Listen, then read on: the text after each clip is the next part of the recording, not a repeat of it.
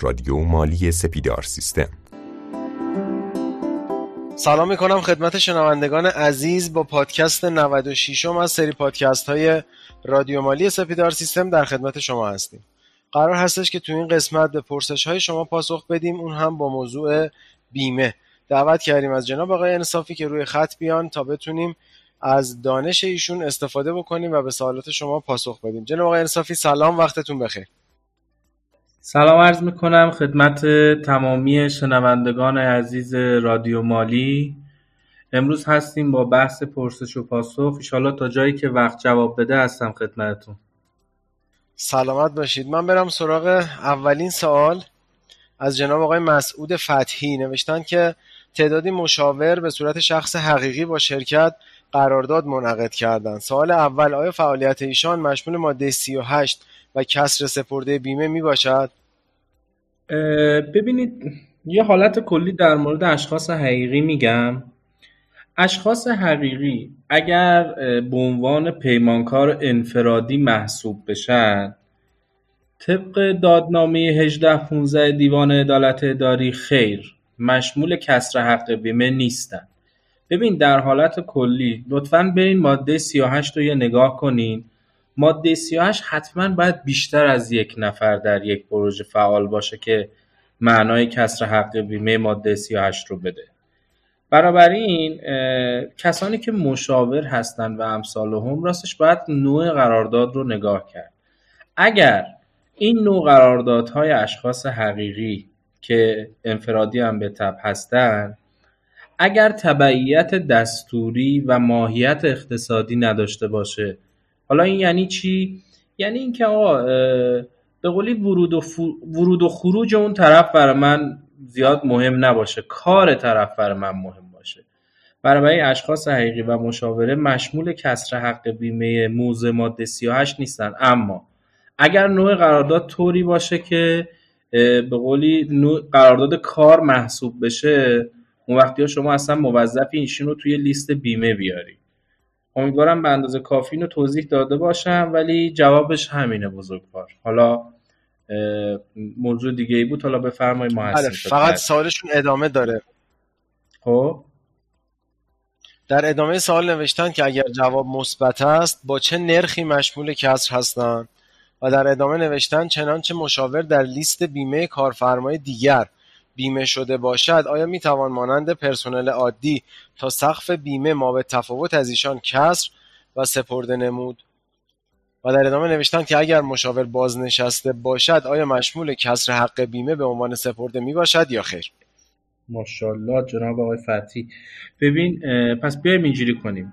اصلا بگیم آقا یک نفری که شخص حقیقیه مشاوره. اصلا موضوع ماده 38 رو بذاریم کنار.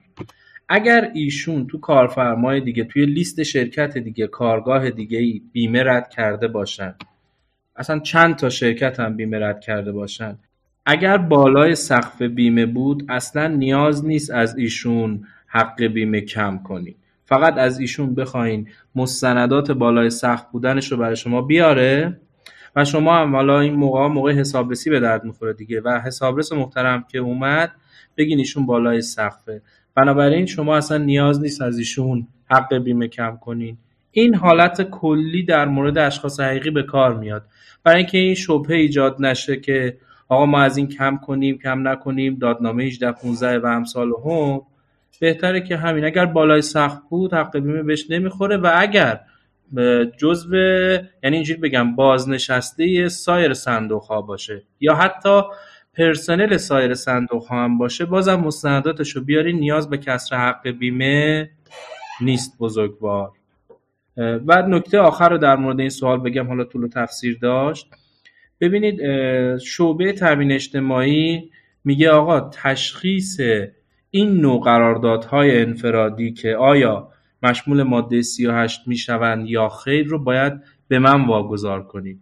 یعنی شما یک نسخه از قرارداد رو با این پیشفرض که ایشون بالای سقف نیست بازنشسته یا پرسنل سایر صندوق ها هم نیست اینجوری فرض کنیم نباشه. شما باید این قرارداد رو به شعبه خودتون بفرستین. شعبه اون وقتی ها تایید می‌کنه. شعبه اگر گفت آقا این مشمول ماده 38 نیست شما هم به تب کم نمی کنی و موقع حسابرسی هم این تاییدیه شعبه رو بدین که انشالله ازتون قبول کنه. اگر قبول نکرد در هیئت ها قطعا قبول می‌کنه. من دیگه کامل اینو توضیح دادم.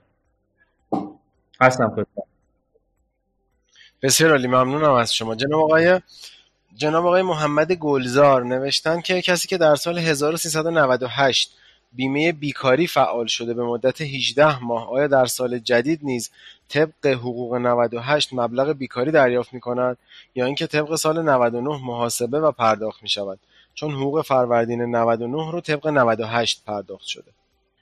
ببینید بزرگوار حالا ما کاری با سالش نداریم. خب تو فروردین مثل 98 دادن یا نه. در حالت کلی بیمه بیکاری اگر من اینجوری پیش فرض می‌کنم که شما دارین حداقل می‌گیرین از سوالتون اینجوری برمیاد. ببین حداقل هر سال هر چقدر بشه به شما همونو پرداخت می‌کنن. حالا تو این 18 ماه یه خوردش خورده به سال 99 حداقل 99 به شما پرداخت می‌کنن. یه خوردش هم خورده به احتمالا سال حالا سال بعدی میشه 1400 دیگه. 1400 هم بشه بازم حداقل 1400 می‌خوره. پس بنابراین از این سوالات اینجوری برمیاد که این 55 درصد که حداقل تو بیمه بیکاری ازش برمیاد شما مشمول اون 55 درصد نیستی. عملا همون حداقل رو می‌گیریم این جواب سوال دوستمون بود. اگر هم پرداخت نکنن ما تفاوتش رو بهتون بعدا میدن. بسیار عالی. آقای اکبر ریحانی عزیز با سلام و خسته نباشید در مورد مزایای مشمول بیمه تامین اجتماعی توی پرانتز حق مسکن و بن و خاروبار خود سازمان دوگانگی ایجاد کرده. پایین سایت مبلغ 190 مکلف کرده کارفرما رو ولی برای اثبات این برای اثبات این بخشنامه وجود نداره. و طبق قانون کار حداقل مزایا 290 اعلام شده. لطفا کارشناسای امور بیمه راهنمایی بفرمایید. سپاس فراوان از شما و همکاران خوبتون. ببینید دوست من بعضی از مزایای تامینش بعضی از مزایای حقوق رو چون باید توی هیئت دولت تصویب بشه مثل حق مسکن فرزن ببین حق مسکن یه پیشنهادی دادن مادامی که هیئت دولت تصویب نکنه این نمیاد تو حقوق. بنابراین من و شما هم باید اینجوری منتظر بمونیم. حالا شما اینطوری در نظر بگیریم به خاطر این ایام کرونا و اختلاف نظر کارفرما کارگر و همچنین اینکه الان اصلا حقوق سال 99 الان رفته تو قوه قضاییه و جناب آقای رئیسی هم داره در موردش توضیح میده و شاید یه کارگروهی ایجاد بشه که اصلا کلا حقوق سال 99 یه چیز دیگه بشه. پس بنابراین ما هم مثل شما منتظر میمونیم.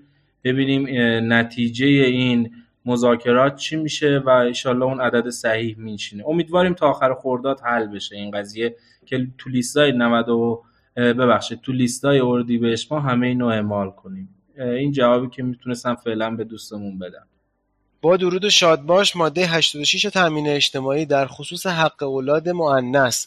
ذکر نموده که تا زمانی که ازدواج نکرده و یا بعد از طلاق نیز می‌تواند حق اولاد دریافت نماید. اداره کار میگه فرزند مذکر و مؤنث با هم فرقی ندارن تا 26 سالگی. اگر اشتغال به تحصیل داشته باشن تکلیف چیه؟ ببین دوست من آره تا وقتی که اشتغال به تحصیل داشته باشه اصلا این بهش پرداخت میشه و تا وقتی هم که اونور ازدواج نکرده باشه. این بحث حق اولاد مهم اینه که اگر اشتباه نکنم حالا یه, یه لحظه از ذهنم رفت کنم 90 روز یا 240 روز باید سابقه بیمه بهش طرف باید سابقه بیمه داشته باشه تا اینو بهش بدن.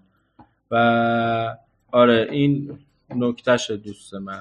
سوال بعدی نوشتن که با سلام در چه زمانی سازمان تامین اجتماعی موقع رسیدگی هزینه های انجام شده رو به رنج سی درصد مشمول می‌کنه؟ به عنوان مثال بعضی افراد که در اسنپ هستند و تبلیغ می‌کنن و قاعدتا فاکتور رسمی هم ندارن چطور باش برخورد می‌کنه بیمه؟ ببینید بزرگوار در مورد این سوالتون ببین اشخاص حقیقی همونطور که گفتم در حالت کلی اگر کار انفرادی انجام بدن یا مشمول ماده 28 تامین اجتماعی یعنی نوعی قرارداد کاره یعنی طرف موظف قسمتی از وقتش رو برای من بگذاره و میره برای من حالا تبلیغات انجام میده من بهش پورسانت میدم به هر نحوی از انها. اینا در حالت کلی شما نمی‌تونی از این سپرده کم کنی. تازه باید اینا رو بیاری توی لیست بیمت. اگر نه میگم برین دادنامه 1815 خواهشان از اینترنت دانلود کنین.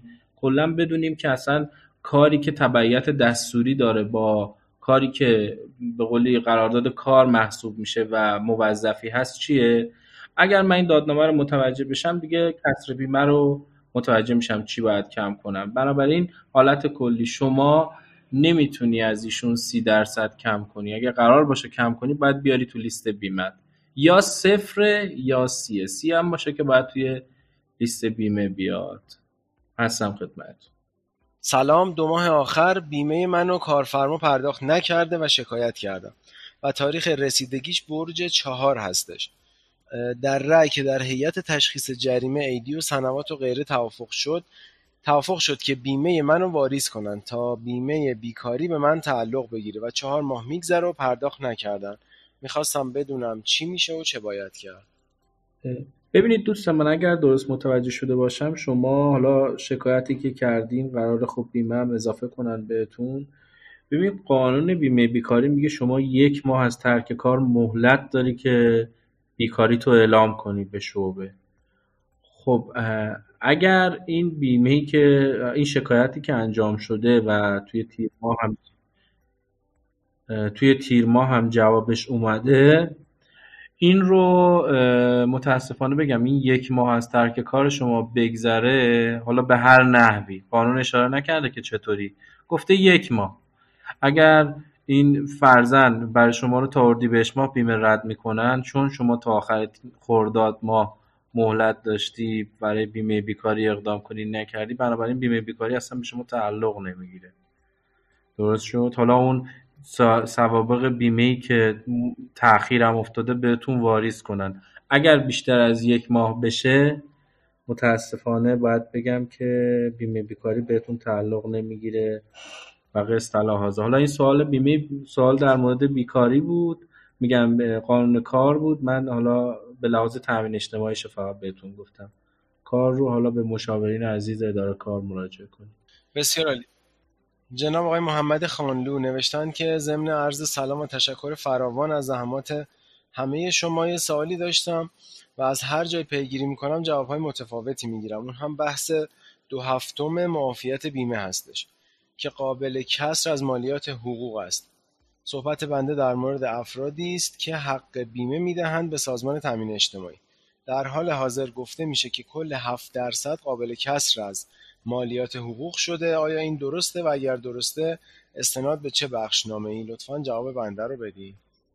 خب بسیار علی پس این سوال رو نگه میداریم. ان تو زمان خودش از آقای رستگار می‌پرسیم حتما. جناب آقای رضا ظاهری چرا در هایی که جزء مشاغل سخت و زیانآور هستند و کارفرما در آنجا مشغول به کار است برای پرداخت حق بیمه کمک دولتی به آن تعلق نمی‌گیرند و آزاد محاسبه می شود و چرا بیمه بیکاری به کارفرما تعلق نمی‌گیرد؟ و چرا تا پنج نفر در یک کارگاه مشغول به کار هستند و وقتی یکی یا دو نفر اضافه می شوند درصدی به بیمه اضافه می شود ممنون از شما. مجموعه از چراها بود. آقای انصافی. بله بله مشکلی نیست. ببین قسم اول خب بالاخره قانون دیگه. حالا چرا دولت دولت کمک نمی‌کنه و ایناش؟ دیگه بالاخره بحث اون 4 درصد سخت و زیان آور اینطور اومده که باید کارفرما پرداخت کنه چون محیطی که برای پرسنل ایجاد شده در اثر اون محیط رو در, در حقیقت کارفرما ایجاد شده دیگه ایجاد کرده در حقیقت. بنابراین حالا چرا دولت کمک نمی‌کنه؟ خب دولت همین الانش هم قربان از سال 54 به سازمان تامین اجتماعی بدهکاره اگر تمام این بدهیاش رو وصول می‌کرد واقعا اوضاع تامین اجتماعی بازنشستگان و خیلی اصلا روابط کار بهتر می‌شد. بنابراین چراش خب چرا ما هم هست حالا بماند. قسم حالا بعدیش اگه متوجه شده باشم در مورد این بحث پنج نفره. ببینید اون پنج نفرم سازمان تامین اجتماعی یک پوانی داره در حقیقت به این کارگاه ها میده. خب بیشتر از پنج نفر وقتی میشه دیگه شما باید طبق قانون تامین اجتماعی حق بیمه رو پرداخت کنیم. اون معافیت هایی که شما می‌بینید یه پوان هاست میده دیگه. این مطالبه به حقی نیست راستش از سازمانی فرمایش شما. و در مورد اون سوالتون هم که فرمودین چرا بیمه بیکاری به کارفرما تعلق نمی‌گیره ببین در حالت کلی چون بیمه بیکاری باید روابط کار و کارفرمایی وجود داشته باشه تعلق نمی‌گیره. و قسم اصلیش راستش اینه چون کارفرما اون سه درصد حق بیمه رو پرداخت نمی‌کنه سه درصد حق بیمه بیکاری منظورمه. بنابراین چون هیچ پرداختی وجود نداشت مشمول نمیشه. البته حتی شما اون سه درصد هم پرداخت کنید مثلا به عنوان مدیر عامل که شما لیستاتون رو دارین رد می‌کنین دوستان اینم نکته خوبی بود یادم افتاد بگم. توی لیست باید 27 درصد رد کنین بابت مدیر عامل و حتی اعضای هیئت مدیره که صاحب شرکتن. اگر سی درصد هم پرداخت کنین این بیمه بیکاری رو تو این ایامی که ایشون مدیر عامل بودن رو پرداخت نمی‌کنن. بیشترین موضوع بحث پرداخته ولی خب روابط کار و کارفرمایی هم وجود داره دیگه. این قانون با برای حمایت از جامعه کارگریه بیمه بیکاری. برای همین. اگه بازم ابهامی وجود داره ماده هشت و هفت قانون بیکاری رو بخونین اونجا کامل توضیح داده. این مزد بگیر و غیر مزد بگیر به کیا ماده یک هم اصلا تعریف کرده که کیا شامل بیمه بیکاری میشن استثناءات رو عنوان کرده. من اجازه بدین آقای مزید آبادی اصلا استثناءات رو بگم شاید تو سوالات بعدی هم وجود داشته باشه. ببین استثناءات خواهش می‌کنم. استثناءات بیمه بیکاری یکیش کسانی که بازنشست هستند و دارن از کار افتادگی می‌گیرن. دومیش کلا کسانی که از بیمه اختیاری استفاده می‌کنن. به قول خود قانون خود کارفرماها و مشاغل صاحب حرف یا حرفه ها اینها استثناءاتن و حالا دیگه حالت کلی میگه اونایی که غیر ارادی بیکار میشن. خود کارفرما که هیچ وقت بحث بیکار شدنش مطرح نیست که از یک موضوعی میره به موضوع دیگه بحث غیر ارادی بودن بیکاری هم مطرحه. این کلا حالا فکر کنم توضیح کافی باشه در این حد. هستم خدمتتون آقای مزید بله حتما بریم سراغ سوال بعد از آقای رضا ظاهری عبدوند نوشتند که مشاغل آزاد می توانند در دو تایم کاری بیمه پرداخت کنند که برای بازنشستگی و معدلگیری دو سال آخر تاثیرگذار باشد که دریافتی بیشتری داشته باشند. این درسته؟ ببینید درست قانون تامین اجتماعی اصلا من مشاغل آزاد و ایناشو می‌ذارم کنار. حالت کلی بیایم بگیم. درسته که میان میانگین دو سال آخر رو می‌گیرن. اما اگر این واریز بیمه دو سال آخر برای شما یا سایر اشخاص یهو تصاعدی بشه دیگه اون میانگین دو سال آخر نیست. بستگی به اون هیئت یا کمیته که بحث بازنشستگی رو بررسی می‌کنن داره. ممکنه یهو بیان پنج سال آخر بگیرن. مهم اینه که تصاعدی نشه. این حالا حرف شما می‌تونم بگم درسته ولی این نکته هم وجود داره دیگه. تعمدن یهو نباید دو سال آخر یهو شما حق بیمه بیشتری پرداخت کنید که بازنشستگی بیشتری بگیرین. این جوابی بود که می‌تونستم در حال حاضر بگم خدمت درسته. تو سوال بعدی نوشتن که سلام استاد میشه حق بیمه رو در دو جا پرداخت کرد؟ که برای بازنشستگی وقتی معدل گیری می شود تأثیری داشته باشد. ممنون. یعنی از ساعت هشت صبح تا چهار یک جا و از ساعت چهار تا دوازده یک جای دیگر کار کنیم. می توانیم دو تا لیست بدهیم و با یک شماره بیمه ممنون میشم. جوابم رو بدید. دوست من بله نه تنها دو جا میشه اصلا پنج جا هم میشه. اصلا من بحث ساعتم می‌ذارم کنار از هشت صبح مثلا تا چهار بعد از ظهر یه جا از چهار یه جای دیگه ببین من حتی خودم به شخصه یک مصاحبه از جناب زدا دیده بودم که اصلا به صراحت عنوان کردن ایشونم. ببین شما تا سقف بیمه یعنی هفت برابر حداقل حقوق توی هر چند تا کارگاه می‌تونین بیمه رد کنین به شرط اینکه مهرز بشه. ببین من خودم الان مشاورم و شرکتی که میرم از من بیمه کسر می‌کنه. اصلا دو سه جا داره از برای من رد میشه اصلا به شخص اینجوری بگم. مهم اینه که اون احراز شغلی صحیح باشه سوری نباشه.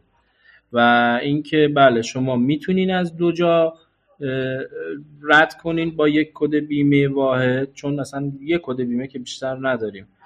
و به شرط اینکه میگم همون هفت برابر حداقل حقوق رعایت بشه و فقط نکته محاسبه بازنشستگی اینجا میمونه اینه که اینهایی که توی چند تا کارگاه حق بیمه رد می‌کنن محاسبش با فرمول اونی که یک جا رد می‌کنه فرق می‌کنه. ممکنه ها ممکنه کسی که یک جا رد بشه براش یک مثلا یک تفاوت کوچولی توی پرداخت حق بیمه اینا داشته باشن. حالا اگر این میانگینه سخت بالاتر باشه که فرقی نمی‌کنه.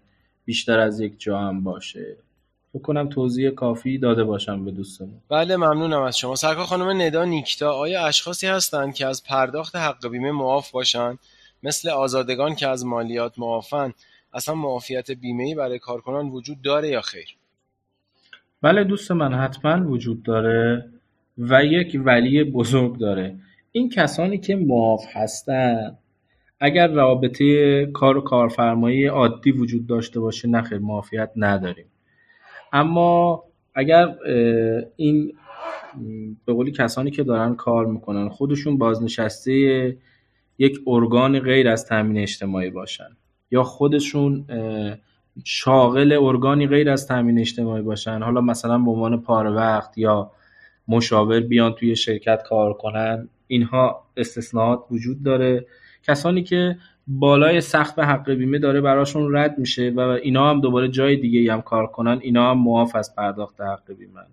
پس حالت کلی معافیت مثلا حالا بگیم جانباز یا امثال هم چرا؟ مثلا ما جام جانبازار هم داریم عزیزانمون که مثلا معاف هستن از پرداخت 7 درصد حق بیمه. از این استثناءات این شکلی داریم. یا ما جلوتر سوالاتی داشتیم مثلا کسانی که کارگاهایی که پنج نفر هستن اینا فرزن از حق پرداخت حق بیمه فرزن تو 20 درصد معافن مثلا دارم عرض می‌کنم. معافیت های این شکلی داریم ولی خاص همین چند موردی که خدمتتون عرض کردم قربان. سوال بعدی از آقای محمد رضا رشیدپور. با سلام شرکتی برای شروع هنوز نیروی استخدام نکرده و سهامدارها جز مدیر عامل کسی کار نمی‌کنه. تکلیف بیمه این شرکت چیه؟ خب شما وقتی میرین کد کارگاهی باز می‌کنین دوست من خب فقط مدیر عامل رو توی لیست میارین و با نرخ 27 درصد. ان هر وقت پرسنل بیشتری جذب شدن افراد دیگه هم اضافه می‌کنین. مدیر عامل داره کار می‌کنه شما با 27 درصد یک نفر رو توی لیست رد کنین. و مشکلی هم مطمئن باشین به وجود نمیاد. خب من پیشنهاد می‌کنم که اگر شما موافق باشید آقای انصافی یه استراحتی بکنیم بریم برگردیم و ادامه ضبط رو با هم دیگه داشته باشیم.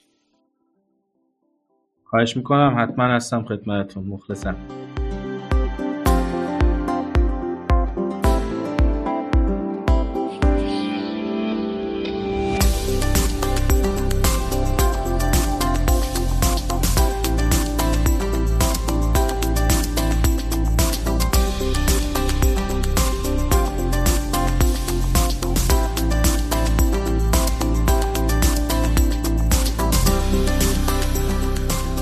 ما دوباره برگشتیم خدمت شما عزیزان.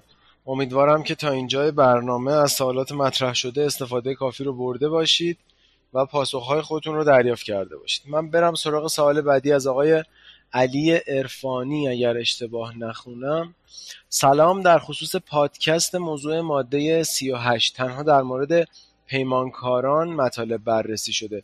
در صورتی که موضوع مشاوران نیز می باشد لطفا در صورت امکان موضوع مشاورین رو نیز بررسی بکنید آقای انصافی موضوعی در خصوص مشاورین وجود داره که ما باید در موردش صحبت کنیم؟ ببینین اگر منظور دوستمون مشاورین امثال منه یعنی اشخاص حقیقی هستن ببین اگر رو راست خدمتتون اونجا اینجا عنوان کنم حالا یک بستر عمومی هم هست ولی خوبه که گفته بشه. اگر شعبه ای داره از یک مشاور شخص حقیقی داره از این حق بیمه کم می‌کنه و درخواست مفاسا می‌کنه این کار کاملا غیر قانونیه به نظر من. چرا میگم؟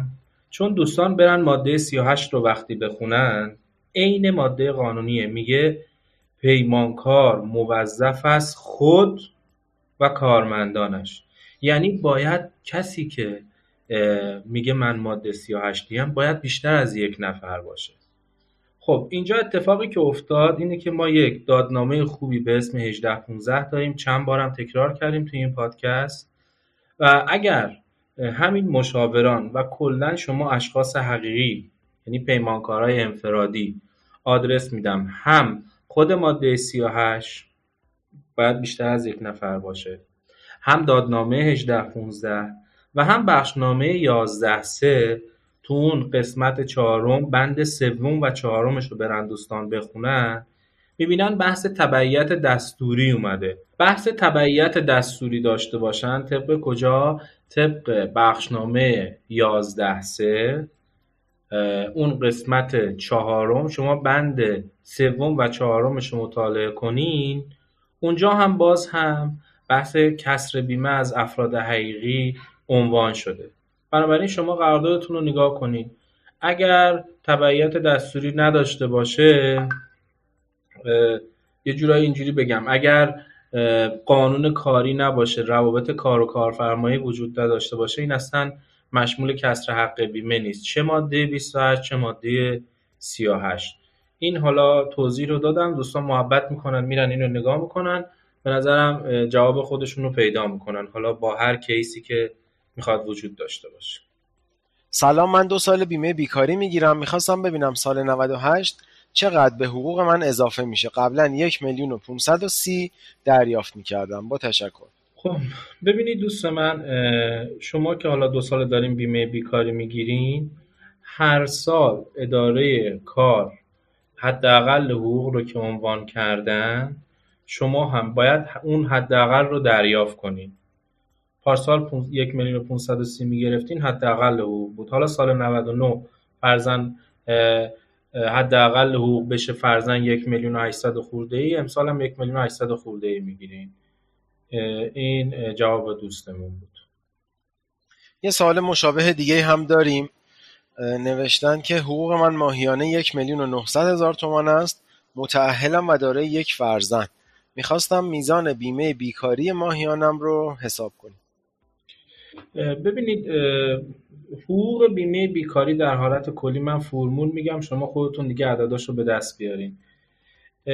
یک اینکه نباید از حداقل حقوق کمتر باشه و حداقل محاسبش هم اینجوریه که 55 درصد حقوق شما شما که متعهل هستین حق اولاد هم اضافه میشه بهش. حالا با همون عددی که هر سال اعلام می‌کنن. و اینکه از 80 درصد حقوقتونم نباید بیشتر باشه. دیگه توی این باز است. شما حالا یک میلیون و که می‌گرفتین ضرب در 55 درصد کنین. اگر این 55 درصد از حداقل حقوق اعلامی وزارت کار کمتر باشه شما میارنتون بالا به اندازه حداقل حقوق دریافت می‌کنین. حالا اگر دو سال باشه امسال با حداقل حقوق اعلامی سال بعد هم با حداقل حقوقی اون سال. اینطوری برین محاسبه کنین لطفا. درسته. سوال بعدی از آقای پیمان امینی. با تشکر از رادیو حرفه‌ای رادیو مالی. به نظرم رادیو شما فراتر از رادیو مالی هستش و باید گفت رادیو کسب و کار. از استاد گرانقدر جناب انصافی هم تشکر فراوان دارم. در مورد اجرای ماده 38 یک موضوع مطرح است. اون هم ضریب بخشنامه های 14 هستش. که بیش از 20 سال پیش مصوب شده که در اون زمان اگر شرکتی می‌خواست پروژه ای رو انجام بده مجبور بود نیروی انسانی زیادی رو به استخدام بگیره که این موضوع با استفاده از نرم افزارهای متعدد و همچنین تکنولوژی به حداقل نیروی انسانی رسیده طبعا ضریب های بخشنامه 14 نیاز به بروزرسانی و تعدیل داره که این موضوع باعث تحمیل هزینه های بیمه پیمان به شرکت می شود. سپاس گذارم. خیلی سوال نبود جناب انصافی فکر می کنم توضیحاتی بودش در خصوص آره. بخشنامه. حالا اگه محبت کنیم من اینو یه توضیح در مورد این بگم. واقعا یه دغدغه کارفرمایی مهمه. بله این بخشنامه 14 اصلا اون شورای عالی تامین اجتماعی سال 1370 این ذرایب اولیه رو چیده. و این بحثی که می‌کنین بحث ما مشاوره ها هم هست. متاسفانه یک باگ قانونی این وسط وجود داره و اونم اینه که سوای این که باید قوانین یکم بروز بشن اینه که شما حالا این دغدغه شما درسته. تازه حتی اگر نیروی انسانی کافی هم داشته باشین این حق بیمه ها چون به قول فرمایش شما اون موقع نیروی انسانی زیادی میطلبید به طب خب خیلی ها انقدر نیروی انسانی نداشتن دیگه. مازادش متاسفانه برابر ماده 41 هم از شما می‌گیرن. دیگه این موضوعی که واقعا باید بره توی مجلس تصحیح بشه و حالا بخشنامه ها رو میشه اگر ما اعتراضی داریم نقض قانونی وجود داشته باشه ببره دیوان عدالت اداری. ولی چون اینجوری بگم این بخشنامه نقض قانون نیست فعلا توی دیوان عدالت اداری شاید نشه عنوانش کرد. ولی بالاخره باید یه اصلاحیه‌ای تبصره‌ای بالاخره بابت این قوانین بیاد که ما هم منتظریم و امیدوارم که صدای جامعه کارفرمایی هم به اندازه کافی سازمان بشنوه. برای همین خیلی الان واقعا با سازمان داستان دارن سر همین تأخر قوانین هم هستش دیگه. درسته ببخشید منم یه توضیح دادم درد دل کردم با ایشون. نه خواهش می‌کنم. خیلی هم خوب بودش جناب آقای مهدی سلطانی برامون نوشتن که سلام من یک هفته از کار بدون دلیل اخراج شدم متاسفانه. شرکت ما هم شرکت پیمانکاری هست. آیا برای هم بیمه بیکاری تعلق می‌گیرد یا نه؟ شرکت هم هیچ نامه ای به من نمیده. ای جان دوست من.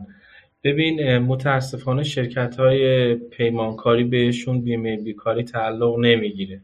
البته یک تبصره من خدمتتون بگم اگر یک پروژه فرزن دو سه ساله باشه شما با همون اوایل کار بیکار شده باشین حتی اون نامرم نداشته باشین می‌تونین رأسا برین اقدام کنین تو اداره کار. حالا خواستار همه مزایاتون هستین و بحث بیمه هم پیش بکشین. این متاسفانه چون میگم بحث بیمه بیکاری توی پیمانکاری ها چون میگن که موقته این مشمول چی میگن مشمول قانون بیمه بیکاری نمیشه. و این وسط هم چون یه تفاهم نامه امضا شده بین سازمان تامین اجتماعی و اداره کار این تفاهم نامه به قولی جلوی گرفتن حق بیمه بیکاری بابت شما رو می‌گیره. ولی خب این توضیح اون تفاهم نامه هم شما می‌تونین از اینترنت دانلود کنین ببینین موضوعش رو و حالا نمی‌دونم می‌خواین حق بدین به سازمان یا نه ولی بیمه بیکاری متاسفانه در حالت کلی به پیمانکاری ها تعلق نمی‌گیره مگر اینکه اوایل پروژه باشه. اینم سوال دوستمون. بسیار هم خوب. سوال بعدی رو از طرف انتشارات نی نشر نی فکر کنم انتشارات معروفی هم هستش. من اسمش رو شنیدم. جناب جعفر همایی پرسیدن نوشتن که در حسابرسی تامین اجتماعی حق ترجمه کتاب در صورت انفرادی مشمول 30 درصد و در صورت گروهی مشمول 16 ممیز 87 صدم درصد قرار گرفته است. تکلیف قانونی معدی منظور شرکت برای پیشگیری از پرداخت چنین جریمه چیست؟ مخلص جناب نشرنه هم هستیم ازش کتابم خوندیم از این انتشارات. ببینید یه حالت کلی میگم. ما این حق بیمه رو به عنوان جریمه اصلا در نظر نگیریم. درسته؟ بالاخره تو بخش حتما شما اینو که عنوان کردین حتما بخشنامه 11 سه رو مطالعه کردین. اونجا که بحث خدمات رو عنوان می‌کنه بحث این ترجمه افراد حقیقی که گفته سی درصد. خب شما میگم دیگه چون قسمتی از وقت رو برای شما اختصاص میدن اگر این قرارداد با این اشخاص حقیقی مشمول قانون کار باشه. باز هم تاکید می‌کنم بحث تبعیت دستوری و یک رابطه اقتصادی یعنی طرف مزد بگیر باشه این باید توی لیست بیمه شما بیاد. این یک نکته. و بحث گروهی هم بحث ماده 38 اینجا مطرح میشه و شما این قرارداد رو باید معرفی کنین. به شعبه و حالا طرف بره برای شما مفاسا میاره. بنابراین حالت کلی ارز کنم به لحاظ قانونی این یک جریمه نیست یک مطالبه به حق هست از طرف سازمان تامین اجتماعی. حالا فقط این نکته این وسط ما خیلی در مورد بازم 18 15 صحبت کردیم. اگر زیل دادنامه 18 15 باشه اینها حق بیمه بهش تعلق نمی‌گیره یعنی حق بیمه ماده 38 و اگر هم تبعیت دستوری نداشته باشن ماده 28 هم نیست و عملا حق بیمه اینجا صفر میشه. به شرط اینکه شعبه تایید کنه این قرارداد رو دوست من. یعنی شما باید این قرارداد رو بفرستین شعبه. اگر شعبه گفت قرارداد کاره که باید بیارین تو لیست. اگر نه که حتما عنوان می‌کنه که جز ماده 38 نیست. و حق بیمه یعنی یه جورایی ضریب به کسر حق بیمه صفر میشه. حالا حسابرس اومد. اگر اینو قبول نکرد توی هیئت ها توی پادکست های قبلی هم عنوان کردیم. بنابراین شما بازم دادنامه 18 15 رو مطالعه بفرمایید هستیم خدمت امیدوارم توضیح کامل باشه. مرسی از شما جناب انصافی. یه خواهشی بکنم که یه ذره سرعت بدیم به پاسخها. چون که سوالات باقی مونده و ما قول دادیم که تمامی سوالات تا الان رو پاسخ بدیم تو این پادکست. برای همین احتمالا زمان کم میاریم در آخر. این دوستمون تو ادامه همین سوالشون نوشتن که همچنین صورت حسابهای چاپ کتاب مشمول 7 و 6 دهم درصد قرار گرفته است. مورد اول و دوم در بخشنامه 11 مشمول نبود ولی در بخشنامه 11 سه مشمول شده است. تکلیف قانونی کارفرما در پیگیری مورد چیست؟ ممنون از برنامه مفیدتون. چشم عرض می‌کنم. ببینید در مورد بخشنامه 11 کلا حتما بهتر از من می‌دونید که بخشنامه 11 مختص بازرسی از دفاتر قانونیه. بخشنامه 11 سه که آخرین بخشنامه ماست 17 بهمن 94 اومده و عملا هر چیزی که توی بخشنامه های قبلی به قولی غیر مشمول بوده یا موزگیری طور دیگه ای بوده این مهمه. چون تیتر چیه قربان؟ اصلاح برخی از مقررات بازرسی از دفاتر قانونیه. بنابراین شما اگر دعوی دارین باید استناد کنین به آخرین بخشنامه. هر چیزی که تو بخشنامه 11 درسته بیس 11 ها منم کتمان نمی کنم این رو. ولی چیزی که در حال حاضر داره حسابرسی میشه و شما در هیئت ها می‌تونین مطرح کنین بخشنامه 11 سه که 17 بهمن ماه سال 94 اومده بیرون. و اینکه در مورد چاپ کتابم که فرمودین بله این توی قسمت 11 این بخشنامه همون بحث انواع فعالیت های فرهنگی و هنری رو که میاره تو اینجا عنوان کرده دیگه بحثا اصلا حق تعلیف رو فقط گفته غیر مشمول بقیهش رو بحث چاپ کتاب رو گروهی و اشخاص حقوقیش هم عنوان کرده که پنج سه یا هفت ممیز هفتاد و هشت مشموله. دیگه این بخشنامه که ما می‌تونیم بهش استناد کنیم. اگر موضوعی داریم دیگه باید ببریم دیوان عدالت اداری. ببخشید من دیگه این به بعد سعی می‌کنم تون تون سوالا رو جواب بدم. دیگه دلمون برای پاسخ به سوالا تنگ شده بود یه ذره اینطوریه. میبخشین شما. خواهش می‌کنم. آقای خانم بهجو نوشتن که متاسفانه به مدت سه سال در دو شرکت حسابداری سابقه کاری دارم ولی هر کدوم به بهانه های من رو بیمه نکردن. چطور می‌تونم در بعد به ورود به شرکت اونها رو برای بیمه شدن قانع کنم؟ دوستان اولا اینکه اگر شما رو بیمه نکردن حتما می‌تونین اداره کار شکایت کنین و این موضوع رو پیگیری کنین. اون بحث اقناع دیگه اخلاق حرفه‌ای دیگه. باید اینا قبول کنن. شما باید بهشون بگین که طبق ماده 28 قانون تامین اجتماعی حتی من یک ساعت در هفته هم بیام اینجا شما موظفی منو بیمه کنین. و حتی من پاره وقت باشم دیگه تمام وقت جای خود داره. دیگه اون بحث اخلاق حرفه‌ای که باید این عزیزان رعایت کنن. سرکار خانم لیلا کریمی با سلام و تشکر از رادیو مالی آیا ماده 38 شامل همه قراردادها می شود؟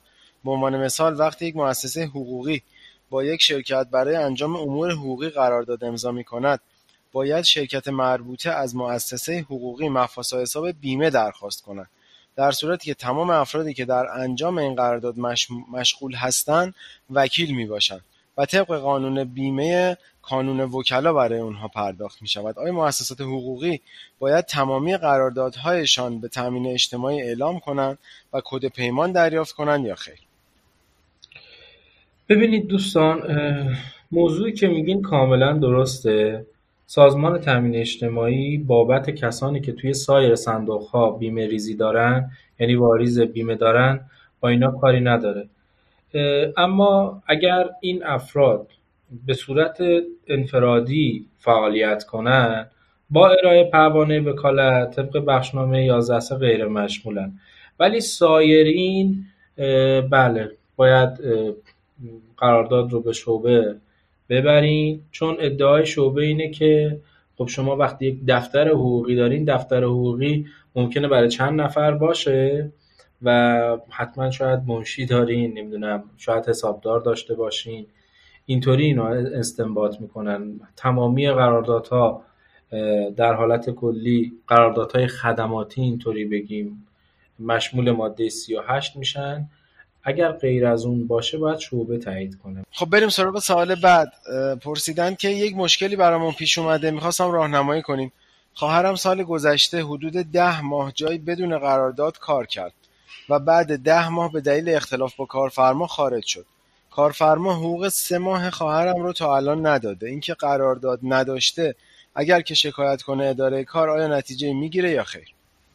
دوست من بله حتما نتیجه می‌گیره. البته من اداره کاری نیستم ولی نتیجه می‌گیره. مهم اینه که شما بحث احراز داشته باشین. یک برگه ورود و خروج پرداخت حقوق اگر از حساب شرکت باشه. مثلا قرارداد مهم نیست نداشته باشی. تازه قرارداد اصلا شما نداشته باشی اصلا حکم نیروی دائم پیدا می‌کنی. اینم این وسط بگم. قرارداد یک میشه شفاهی باشه حتما که نباید کتبی باشه که.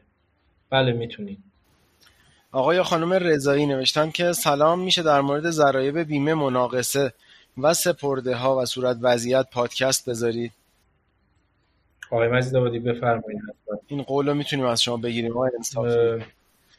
ما باید قولش از شما بگیریم جناب انصافی. با چه جای کار داره؟ چرا که نه. باشه باید ببینم چه قوانینی تو این حوزه میگنجه. حتما یه دونه پادکست جداگونه می‌ذاریم خدمتتون. چشم. بسیار عالی.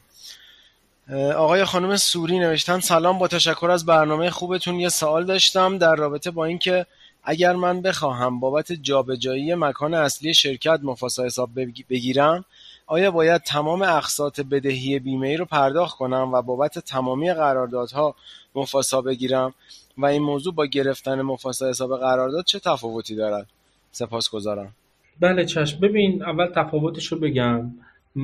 مفاسا حساب قراردادها بحث ماده 38 بحث نقل و انتقال بابت ماده 37 بله متاسفانه شما مادامی که از یک کارگاه تصویه حساب نگیری به یک کارگاه دیگه اجازه بهتون نمیدن. چرا؟ کوچولو بگم اینم بد نیست.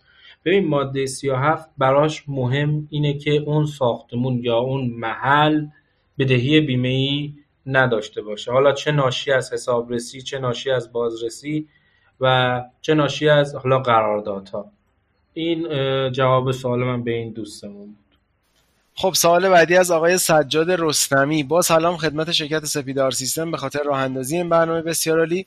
ممنونم که تجربیات اساتید درجه یک کشور رو در اختیار همه قرار می‌دید. سوال من من حدودا از سال 94 در سمت دهیار مشغول به کارم ولی برام بیمه رد نکردن. امسال گفتن بیا ما حدود دوازده ساعت در ماه برات بیمه رد کنیم و بقیهش رو هم خودت بریز به حساب تامین اجتماعی. توی قرارداد که زمینه کردم نوشته پاره وقت. حالا من چند تا سوال دارم. آیا فقط به اندازه ساعت کاری که توی حکمم هست باید برام بیمه رد بشه؟ می‌خوام شکایت کنم. باید از چه طریقی پیگیری کنم برای حق بیمه سنوات قبل؟ ببینید دوست من اصلا در حالت کلی بگم. سوال شما در رابطه با حوزه کاره. من فقط از لحاظ تامین اجتماعی بگم. شما مادامی که به اندازه ساعات حضورتون که اونجا بودین باید شما رو بیمه کنن. حالا چه می‌خواد در هفته دوازده ساعت می‌خواد باشه چه می‌خواد 44 ساعت باشه. چه می‌خواد پاره وقت باشه چه ساعتی. به هر حال باید به اندازه ای که شما بودین بیمه رد کنین. شما می‌تونین شکایت کنین از اداره کار فیش حقوق ببرین و و. هر چیزی که قابل استناد هست ببرین اداره کار و حتما به حقتون می‌رسین. ولی به لحاظ تامین اجتماعیش رو گفتم خدمتتون. آقا صادق عزیز که فامیلیش رو هم برای ما ننوشتن پرسیدن که با سلام شرکت ما ارائه کننده خدمات اینترنت و اینترانت خدمات تجهیزات ماهواره و مخابراتی هستش. با توجه به ماده 47 تامین اجتماعی شرکت توسط مؤسسه حسابرسی تامین اجتماعی حسابرسی گردید. اما متاسفانه در حسابرسی انجام شده مواردی طبق شهر زیل مشمول بیمه 8.7 درصد گردیده است. با توجه به بخشنامه های 11 3 و 11 14 و همچنین دستورالعمل توضیحی بخشنامه های 11 3 و 9 14 اگر اشتباه نکنم چون ممکنه اعداد چرخیده باشه 14 درآمد اجتماعی. 14 9 درسته. مورخ 8 اسفند 95 لطفا بفرمایید چگونه می‌توانم اثبات کنم موارد مربوطه مشمول نمی باشد مواردی که حسابرس تامین اجتماعی مشمول نموده است عبارتند از هزینه اجاره آی پی توی پرانتز دارای فاکتور فروش می باشد دو مبالغ پرداخت شده جهت شارژ پنل گوگل ادورز. سه مبالغ پرداخت شده جهت خرید اضافه ترافیک دارای فاکتور می باشد هزینه پرداخت شده بابت تبلیغات موبایلی. مبلغی پرداخت شده از حساب شرکت که در سند حسابداری مربوطه به عنوان جاری شرکا برداشت شرکا ثبت شده است. با سپاس از شما. دوست من فکر کنم من باید یه لایحه کلا براتون بنویسم. اما ای کاش تو این وبینار ما شرکت می‌کردیم. ما روی های جدید سازمان رو گفتیم خدمتتون ماده 47 در حالت کلی خدمات اینترنت شارژ پهنای باند اگر صرفا باشه غیر مشموله. بقیه اینجور چیزهایی که شما عنوان کردین اکثرا با ارائه کد کارگاهی غیر مشموله. بنابراین هر نوع خدماتی توی این حوزه می‌خواد باشه. به اضافه شما پورسانت رو هم حتی اضافه کنین که اینا به قول خودمون میشه کاربرگسه شما در لایحتون می‌تونین بحث کاربرگسه رو پیش بکشین که حالا بدوی قبول نمی‌کنه و تجدید نظر بهش چجوری بگم بهش نظر داره به این موضوعات. ولی در حالت کلی خیلی جای کار داره این سوال شما.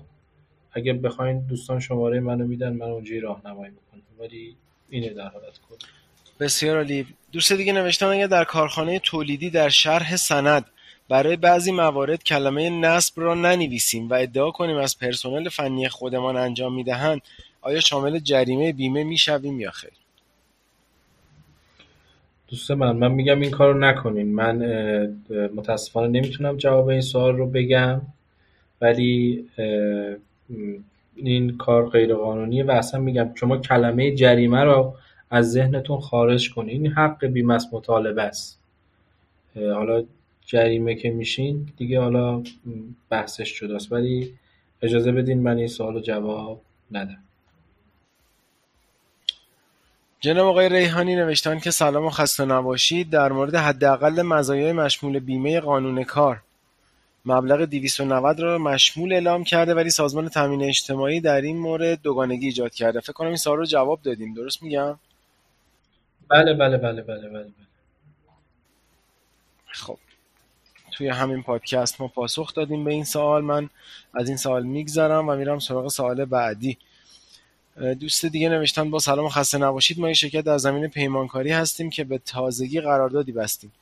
مبنی بر فروش دستگاه و نصب و راه اندازی که لوازم زیرساخت هم تهیهش بر عهده ماست. اما در قرارداد مبالغ تفکیک مبالغ تفکیک نشده و فقط یک مبلغ کلی ثبت شده. حال که برای مفاسا حساب بیمه اقدام کردیم نرخ را با 16 و 67 محاسبه کردن در صورتی که عمده مبلغ قرارداد مربوط به خود دستگاه می باشد ما هم اعتراض کردیم.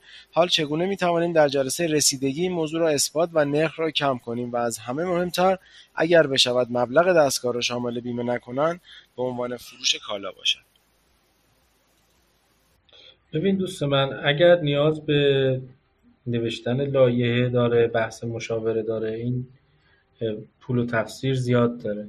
ولی من تو پادکست های قبلی ماده 38 گفتم شما باید تفکیک کنین. اگر نکردین گواهی واگذارنده کار بگیرین. حالا انقدر می‌تونم الان خدمتتون ارز کنم. تو اون گواهی واگذارنده کار بیاین تفکیک کنین دوره بگین می‌دونم میزان درصد بگین می‌دونم مساله با کی بوده اونجا همه رو عنوان کنین تو هیئت ها جواب می‌گیرین. من این خواهش رو از دوستان داشتم تو دوتا پادکست قبلی هم که پرونده هایی که جنبه مشاوره دارند رو برای ما نفرستن. چون اصلا علاوه بر اون موضوع مشاوره که اصلا یه بحث تخصصی هستش خود اساتید نیاز دارن که پرونده شما رو ببینن چند تا سوال از شما بپرسن راجبش اطلاعات کسب بکنن دانش خودشون رو بیشتر بکنن بعد پاسخ بدن. یعنی احتمالا اگر اشتباه می‌کنم شما تصحیح بکنید. آقای انصافی احتمالا شما الان یه پاسخ می‌دید. شاید اگر اون پرونده رو مطالعه بکنید اصلا پاسخ به یه شکل دیگه باشه و اصلا تغییر بکنه. اصلا دوست من قطعا همینه. من حالا شما کاملا شیوا فرمودین. کاملا همینه. این نوع کیس ها نیاز به این داره که حتما قرارداد رو ببینی. اصلا ببینی طرف ردیف پیمان داشته نداشته. هیئتش کدوم شهرستانه؟ اصلا کدوم شعبه است؟ این ادبیات نوشتار لایه تو هر جا فرق می‌کنه شعبه به شعبه استان به استان. من کاملا درست میفرمایید و من عذرخواهی می‌کنم از دوستان که نمی‌تونم کامل اینا رو جواب بدم. فقط می‌تونم خط بدم خود دوستان تشریف ببرن. بله ممنون جناب مزید به خاطر این تذکر. درسته. سلامت باشید. بریم سراغ سوال بعد آقای مسعود فتحی. درود و سپاس از شما. اگر پیمانکاری نسبت به اخص مفاسا حساب رغم پیگیری ها اقدام ننموده باشد و کارفرما طبق حسابرسی بیمه مکلف پرداخت بیمه کسب شده شود و آن را پرداخت نماید و پرونده حسابرسی بیمه مختوم شود سپس بعد از مدتی پیمانکار نسبت به دریافت مفاسا و ارائه آن اقدام و درخواست استرداد سپرده بیمه کسب شده و قسط آخر را بنماید آیا کارفرما تکلیفی به استرداد دارد یا خیر؟ دوست من اصلا تکلیفی ندارد تو اینجا. چرا؟ ببین سنوات قبل چون حسابرسی بیمه ده ساله بود یعنی حد اکثر ده ساله بود. خب پیمانکار بعد دو سه سال می‌رفت مفاسا می‌گرفت و تقاضا استرداد می‌کرد منم پرداخت می‌کردم. ولی الان حسابرسی بیمه سالانه است. من خودم تو شرکت هایی که هستم میگم تا تاریخ هیئت اگر دوستان مفاسا آوردن فبه مراد نیاوردن من بلوکه می‌کنم این بفرمایید اسمشو این سپرده بیمه رو سوای این تبصره ماده 38 داریم قربان. میگه اگه یه قراردادی بیشتر از یک سال جناب پیمانکار نیورد اصلا من کارفرما مکلفم که واریز کنم به حساب تامین اجتماعی.